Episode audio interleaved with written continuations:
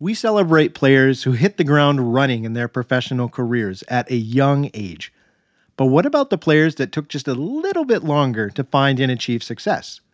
We look at five of baseball's greatest players who didn't become stars until after turning thirty years old.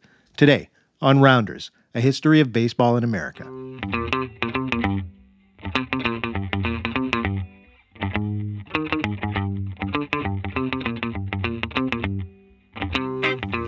Hello, everybody, and welcome to Rounders, a history of baseball in America. I am your host, Jeff Lambert. Just a couple announcements before we get into the episode today. Uh, I'm really thankful for the feedback that I got and the signups that I got for the newsletter that we started, but I've decided that I'm going to put it on hold for now, and there's a reason for that. Uh, I've found with the email newsletters, not only has it been a struggle to keep it up on a consistent basis, uh, it's also been more of a passive way for me to be able to connect with you, and I want a more active way to be able to keep the conversations going with the people that listen to the show. So I'm going to put the newsletter on hold for now until we grow a little bit more and I have a little bit more time to make it worth your while. But uh, one thing I am going to focus on, because it's a simple addition to this show, is I'm going to start releasing a video companion for each episode. So you can uh, follow me on YouTube, and I'll make sure to include the link in the show notes for you to do that. And then you can choose to listen or you can choose to watch. And in the video version, I'll make sure to include some additional photographs or footage of what we're discussing. And if you just want to look at this mug that maybe you've been listening to for the past two and a half years and see what it looks like, the YouTube channel would be the best way to go. So I'll include that, like I said, for you to be able to sign up for the video as well. And uh, just overall, the goal of this is I want to make it an interactive experience as much as possible. So I think video is going to help us do that. And then I think the other way that, you know, I love being able to connect with the people that listen to the show is through social media. So please, um, if you haven't followed on Facebook or Twitter or Instagram, take a moment and sign up. Um, not only can you interact with the content that I publish, but also I re- try to respond to every message that you send me, whether it's a comment, a cri- criticism, uh, an additional uh, episode you'd like to see in the future. All that is is worthwhile to me, and your feedback keeps this going. Every time I feel like I need to stop or things are too much or or anything like that, I always get a message at the right time. Somebody, you know, saying, hey, could you cover this topic? Or uh, we missed the show. You know, those kind of things. They do mean a lot. The other thing I'm working on in addition to the YouTube channel is I'm working on a website where you'll be able to go and be able to not only access the uh, episode content, maybe send a link to a friend a little bit more easily, but you'll be able to read the episode content. If you choose to consume it that way, you listen to it and you thought some of the information was interesting, you'll be able to find a blog post that's a companion to it and be able to send that information to somebody else or use a snippet of it and something that you're creating on your own. So it'll be there, uh, easily accessible to you. And I'll include a section where you can sign up as a monthly supporter to really help me keep this show going. You can do so right now in the show notes uh, if you so choose. Uh, every subscriber, no matter how much, it means so much to me. I'd like to take a moment and thanks Tom uh, Tomey, who signed up. Is it Tomey? Like Jim Tomey. Uh, I'd like to take a moment and thank Tom Tomey for signing up this month as a subscriber. Your support means the world to me. Thank you so much. And overall, like I said, if you have a little extra scratch and you enjoy the show and you'd like to give, uh, this is a great way to support independent sports media and kind of stick it to the uh, out-of-touch corporate sports monopolies out there. Uh, there's so many people like me that are doing this because we love sports and we love to cover the topics that we think uh, that you'll find interesting. And the best way to do that is to help us be able to make a living doing it. So overall, follow uh, us on the YouTube channel. Take uh, keep a lookout for the uh, the website upcoming, and then of course follow on social media. All those things mean so much to me. Thanks for making me a part of your day. That means the most. And let's get into our topic today. We're going to talk about the late bloomers in baseball, the guys that didn't figure it out till after they turned thirty. But wow, did they make up for that lost time? Let's get to it.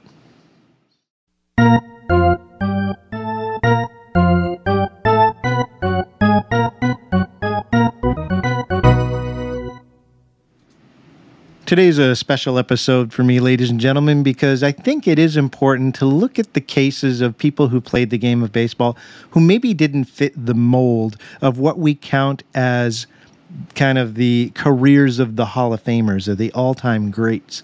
We think about those people as just being prodigies as soon as they enter the league and continuing this high level of play until they retire. But that's not always the case. And in, in this situation, we have a good chunk of players who have shown the ability to learn as they grow from playing professional baseball and then figuring it out much later, sometimes over a decade after they started playing in the league. And those players deserve recognition too, because not only did they develop their talent through hard work and practice, they also didn't give up. And for someone who has natural ability, who figures it out right as soon as they come into the league, that's great because they have to sustain that success throughout their career, which is another challenge in particular. But for someone who doesn't find success right away and has to move from city to city and try to be able to keep that dream alive, I think that's a special challenge uh, in itself.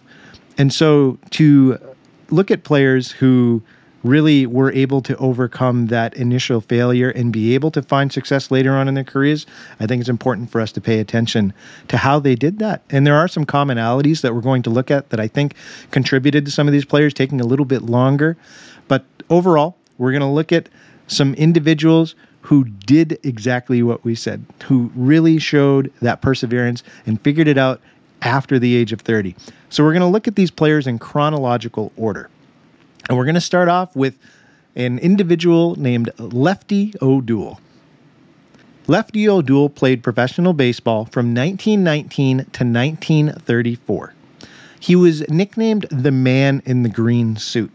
Now, the reason he earned that nickname was more for what he did after playing baseball than during his career. Uh, he was a very successful coach in his post-playing years in the Pacific Coast League, and he also started a restaurant bar in San Francisco, and both of those really led to him getting that nickname because he was known for wearing his fancy green suit to both occasions on a regular basis. So let's go back to Lefty's playing career. He started at eighteen years old. He was fresh into the league right at eighteen, and he signed on with the New York Yankees as a pitcher. He didn't find success right away by any stretch. As a matter of fact, he only lasted with the Yankees less than two seasons, and then he found himself bouncing between several different professional leagues.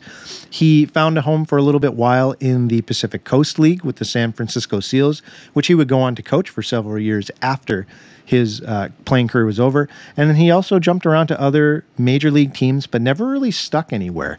And this trend kept going until he was thirty-one years old. So we're talking about thirteen years of a middling sort of existence in baseball.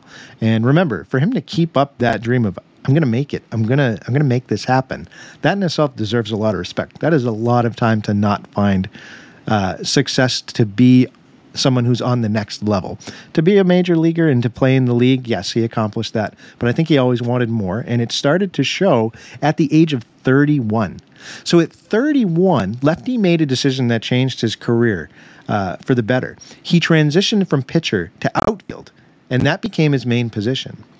Now, transitioning to the outfield, while that may not have had an impact on his at bats, because during this time, especially as a pitcher, he was able to bat on a regular basis. But making that change seems to have really made all the difference, because going into that season in nineteen twenty-nine, he just flipped the switch. He led the league with a three ninety-eight batting average, a four sixty-five on-base percentage, and he racked up two hundred fifty-four hits. In that season, with that first transition, he was named to the Sporting News' Major League All-Star team, and he finished second in M V P voting. He only lost out to a name we all know, Hall of Famer Rogers Hornsby. And over the next six years, he kept a batting average of three hundred or higher, higher, excuse me, and he won two additional batting titles. He finished his career with a three forty-nine batting average, a four thirteen on-base percentage, and an O P S of nine forty-five. For six years, he played at an incredibly high level offen- offensively, and when he retired in nineteen thirty-five, he had become a household name to most baseball fans during this time. Now, Lefty was never elected to the Hall of Fame, even though he has the highest career batting average of any player who was eligible for enrollment into the Baseball Hall of Fame. he was one of the individuals who was on the ballot several times, and you only get a certain amount of times to be able to come up for vote before you are not able to maintain or stay on that list. And Lefty was one of those guys, unfortunately. But he does have a lasting impact on the league. He was one of the main guys who was responsible for exporting baseball as a professional sport to Japan. Now, we're going to do an episode on him specifically because of his role in spreading baseball internationally. So stay tuned for a future effort, uh, episode on Lefty O'Doul, because we will talk about his impact post-baseball career, even though he certainly was no slouch, especially at the end of his career. Now, why was he a late bloomer? My hypothesis for Lefty's transformation into an offensive powerhouse, I believe that he picked up a lot of knowledge on how to throw to batters over his thirteen years of uh, of pitching from the mound. And I think that that transitioned to making him a better hitter because he understood how pitchers approached being able to take out batters. I think that he was never able to capitalize on that physically from the mound. He just didn't have the stuff to be able to succeed as a pitcher, but he was able to take that knowledge as a pitcher and transfer it to being a better hitter behind the plate. And so that really seemed to, in my opinion, be the change as to why he was able to find that success later on in life.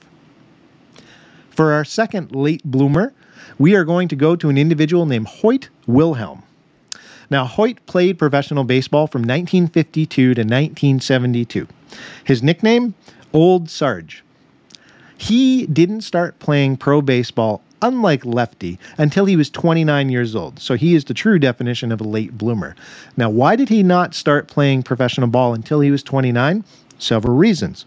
Number one, he actually fought in the U S Army in World War Two, saw almost full action through the entire war. So when he got out, he decided that he wanted to pursue a professional career in baseball, and he was already in his mid-twenties by that time. So he started off at the bottom rung. He spent six seasons in the minors and eventually started to work his way up. He finally got the call to the majors at age twenty-nine, and this was in nineteen fifty-two. So again, six years in the minors, really grinding it out, older than probably most of the other players that he was playing with. But he finally got that call-up, and he went on to take complete advantage of it. So as soon as his call-up in nineteen fifty-two, that first season, he went on to win the National League E R A title with a two point four three mark over one fifty-nine and a third innings. Pretty impressive, huh? And he did this all as a relief pitcher, keeping that E R A. Now, the really impressive thing about Wilhelm is he pitched, even though he started at twenty-nine, he strung together a career that lasted another twenty-one seasons. He pitched professional baseball until he was fifty. His lifetime stats, he posted a one point four seven E R A over one thousand seventy appearances, one thousand seventy appearances, a one point four seven E R A. He was the first pitcher with two hundred saves to reach that point, and he was the first pitcher to pitch in one thousand games. So when you think of relievers who show longevity and success, Hoyt was the first one to really make that happen. And on top of that, when you think of knuckleballers, famous knuckleballers in professional baseball, the discussion starts with Hoyt Wilhelm. So he was overall somebody who just made the most of his time in the professional leagues, even though he started a little bit later, and he was rewarded for that in nineteen eighty-five when he was inducted into the Hall of Fame. And he was the first reliever to be inducted into the Hall. So not bad at all. He started late, but boy, did he go longer, till age fifty. Now, why did Hoyt, uh, why was he a late bloomer? Well, we know overall that he, of course, fought in the war, and he didn't start until his mid-twenties in the minors. But also one thing that Hoyt credits to his success in the majors was that when he started off in the minors, he was trying to develop himself as a five-tool pitcher. He was trying to build out a full complement, and he just wasn't really able to perfect any sort of, um, you know, uh, combination of pitches that made him an effective uh, person that could do that. And so overall, he decided in his mid-twenties during those six years in the minors that he wanted to focus on learning how to pitch the knuckleball. And he felt if he could perfect that one signature pitch, that would be the difference between him being able to be uh, someone who could sustain success in the majors or just be a middling minor leaguer. He actually said in an interview uh, after his playing days, quote, "I got to messing with the knuckleball in high school, and I started to see the ball was doing something. And later on, I figured it was my only ticket to the big leagues because I couldn't really throw hard. And I knew if I was going to play ball, I'd have to make it some other way." So there you have it. Hoyt's secret to success, which allowed him to really hit that next level, was perfecting the knuckleball. So we've knocked out our first two individuals in the list of late bloomers for professional baseball. Let's take a quick commercial break for the seventh inning stretch, and then we'll come back and talk about our remaining individuals. Hello, everybody, and welcome back to the show. I want to thank you for sticking with us. Overall, we have gone through talking about two players so far, late bloomers, who did not reach that all-star level of su- of success until after they turned thirty. We talked about two individuals. We talked about Lefty O'Doul, and we talked about none other than Hoyt Wilhelm. And now we're going to go to our third player on the list of the late bloomers who found that success later on in life. Our third player is an individual named Elston Howard. Howard played in the majors from nineteen fifty-five to nineteen sixty-eight. His nickname was Ellie. Now, Elston graduated in nineteen forty-eight. That was the same year that Jackie Robinson broke the color barrier in baseball, and that had a dual effect on his future. On the one hand, it must have been inspiring for individuals like him to realize that now there is a path that's opening up to play in Major League Baseball. But unfortunately, when Jackie initially did break the color barrier, there was a backlash, and there were teams who did not want to take on that same sort of risk that the Dodgers were doing. There was a backlash from fans who didn't want to see baseball integrated. And so Elston didn't have the option in front of him immediately to play in the majors. So he took the other route that we saw a lot of other players during this time take, and that was for them to go and play in the Negro Leagues instead. Now at age twenty-one, so just three years into his career, uh, the Yankees scouted him and saw that this kid's pretty good. So they signed him as a catcher, and Elston's in the major leagues. He was one of the first ten players to break the color barrier in Major League Baseball. But there was one issue that really kept Elston from breaking out immediately, and that was because the Yankees already had a Hall of Fame catcher on their roster when they signed him, and that catcher goes by the name of Yogi Berra. So Elston Howard found himself playing behind one of the greats, and he took that opportunity to learn and grow. To his credit, he spent the next five years honing his craft, and he spent time between playing for the Yankees and their minor league club. He stayed in the system, but kind of bounced back and forth. Then, after those first five years of bouncing back and forth, he started to get more time in the majors, but he never played more than one hundred games in a season. So he also found himself playing some first base, which allowed him to pick up some more games. So he would play some catcher, uh, giving Yogi rest, and then he would also play first base as uh, someone who would come in, you know, midway through the game, or again, you know, uh, a reserve who would come in and play on some off days from the starters. So this happened, and this occurred all the way up until nineteen sixty-one. And in nineteen sixty-one, Yogi Berra had retired the previous season, and he got the starting job.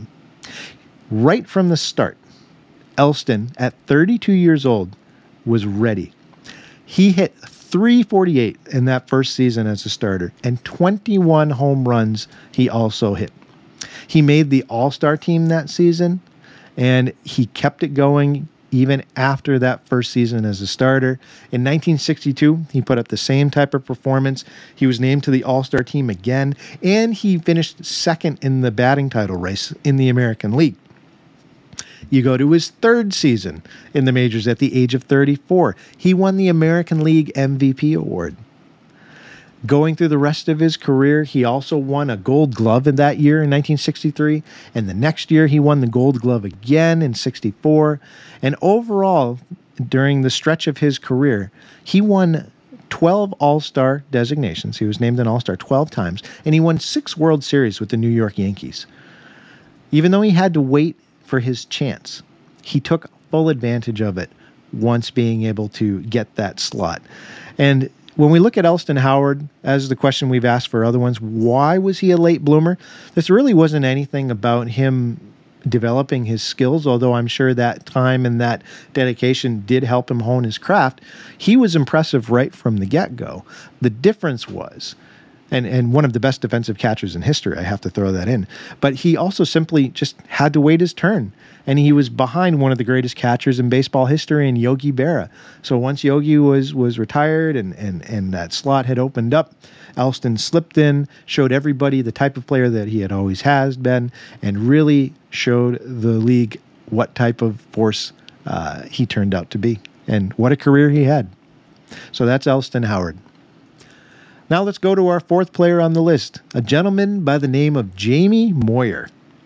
Oh, Jamie, we're getting into the uh, the recent times here now, I guess, or at least the times that at least I started watching baseball as a kid. Uh, Jamie Moyer played in professional baseball from nineteen eighty-six to two thousand twelve. Mister Longevity. As a matter of fact, he was nicknamed the A A R pitcher, A A R P pitcher, A A R pitcher. It's easier to look at it than it is to say it, but that was the nickname he was given because of the longevity of his career, which let, we're going to go into in a second.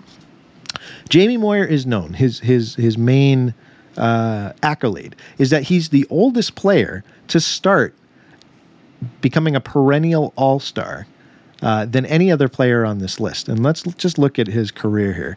Jamie Moyer struggled through the first decade in Major League Baseball in the same way that Lefty did. You know, he posted a winning record just one time in ten years, in his first ten years.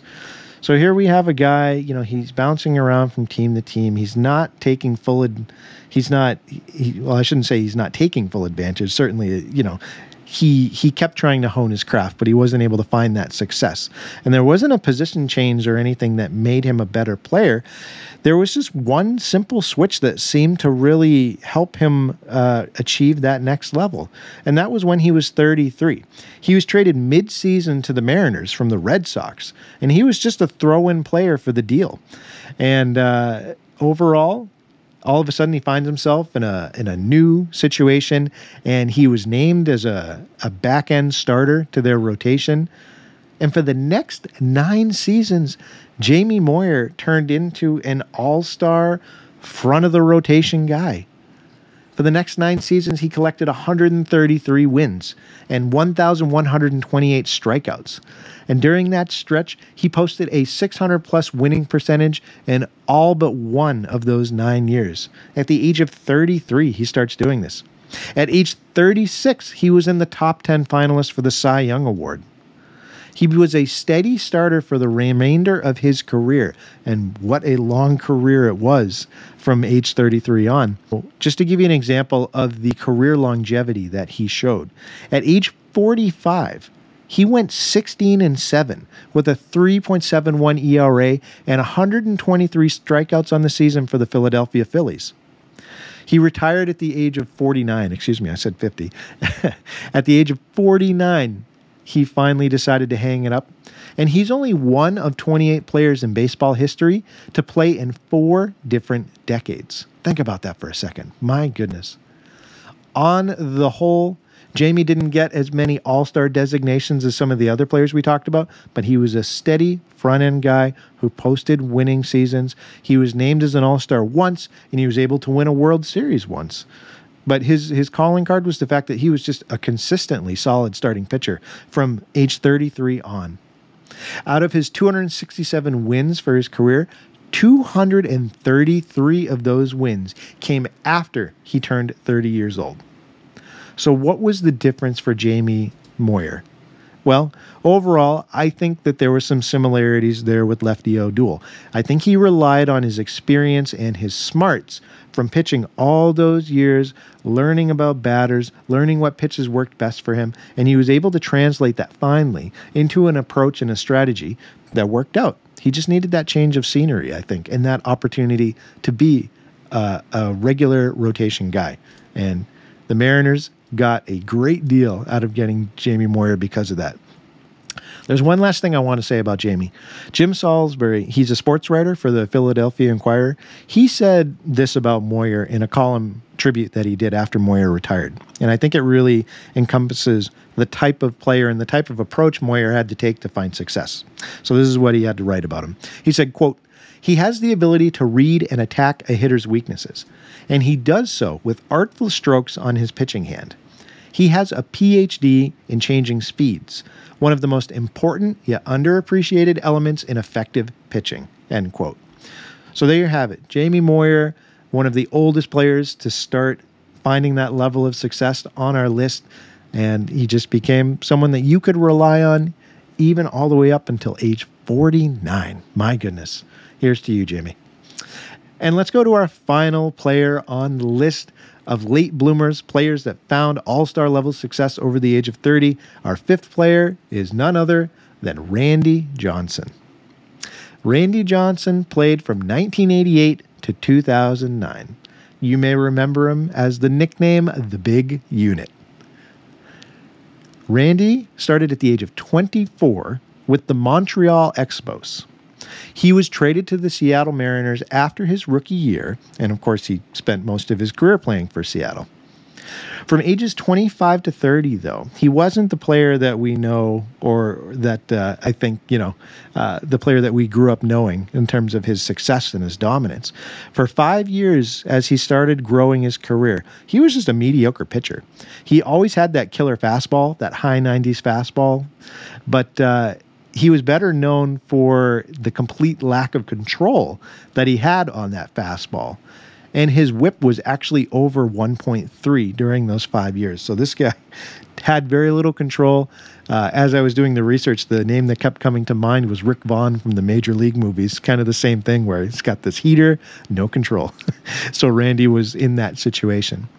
Now, to Randy's credit, he didn't give up and he didn't change course necessarily. He knew he had a strong fastball and he knew he had some good supporting pitches.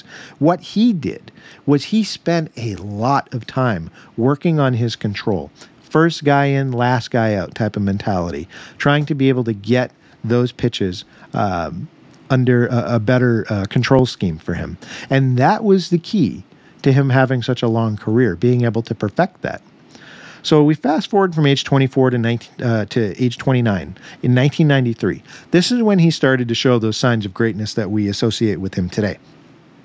In nineteen ninety-three, he posted a record of nineteen eight with a three point two four E R A, and he recorded three hundred eight strikeouts. So hello, Randy, here I come. In nineteen ninety-four, the only thing that shortened his stats from the previous season was nineteen ninety-four was the strike, the season where we had a shortened uh, amount of games because of the, the the labor dispute. And so in nineteen ninety-four, he still posted a winning record, but he didn't get that many games under his belt. But he came back in nineteen ninety-five, now at the age of thirty-one, and he picks up right where he left off. He went eighteen and two. He finished with a two point four eight E R A and two hundred ninety-four strikeouts. And in that season, we saw Randy Johnson win his first American League Cy Young Award. For the next fourteen years, he won five Cy Youngs. He was a ten-time All-Star. He led the league in strikeouts nine times. He led the league in E R A four times. He won three games in one World Series round. And he won the Triple Crown Award. Just dominant. Absolutely dominant, dominant, excuse me. In twenty fifteen, he was elected to the Hall of Fame. He got ninety-seven point three of the vote. That's the third highest percentage of any pitcher all time. So when we look at Randy's career post, you know, post uh, career, he's arguably one of the greatest left-handed pitchers in baseball history. But you never would have guessed that if you had watched him during the first five years of his career. Now, what was the secret to Randy Johnson's success? What was that, that switch that he flipped? I think for Randy, it really came down to honing in on what he needed to work on most, because he knew he had the goods. It was just a matter of perfecting it. And so that that dogged mentality of not giving up, of spending all that extra time trying to be able to perfect that part of your game that you know you need to be able to perfect. And not every player is willing to do that. Some players have that talent. They're not willing to hone it, and their career suffers to their detriment. But Randy kept trying, and obviously the success speaks for itself. So that's where we have it, ladies and gentlemen. Five players who uh, achieved all-star level success after the age of thirty. I tip my hat to them as someone who's now in their late thirties, for them to be able to really focus in on deciding that they wanted to reach that level and just really pushing through those years, those early years where they didn't find success and not giving up. I think there's a lesson there for all of us. We keep trying, we can achieve great things. Ladies and gentlemen, thank you so much for tuning into today's episode. Remember, you can help me out by leaving a review on whatever podcast app you use. If it's Apple Podcasts, if it's Spotify, if it's uh, really any of them. My goodness, there's so many of them now. However you access the podcast, if you can take a minute to leave a review, even if it's just some stars, that helps me so much in terms of the algorithm uh, and people discovering the show. Take a moment, too. If you haven't already, follow me on social. I'm on Facebook, Instagram, and Twitter at Rounders Podcast. That's one word, Rounders Podcast. Say hello. Shoot me a message. Let me know what you think about the show. I'd be happy to hear from you. Uh, like I said, I try and answer every message that people send me because, you know, uh, part of this is really social for me. I really do enjoy the interaction between people who listen to the show and what I'm trying to do moving forward. So overall, ladies and gentlemen, thank you for tuning in. And remember, there are only two seasons, winter and baseball.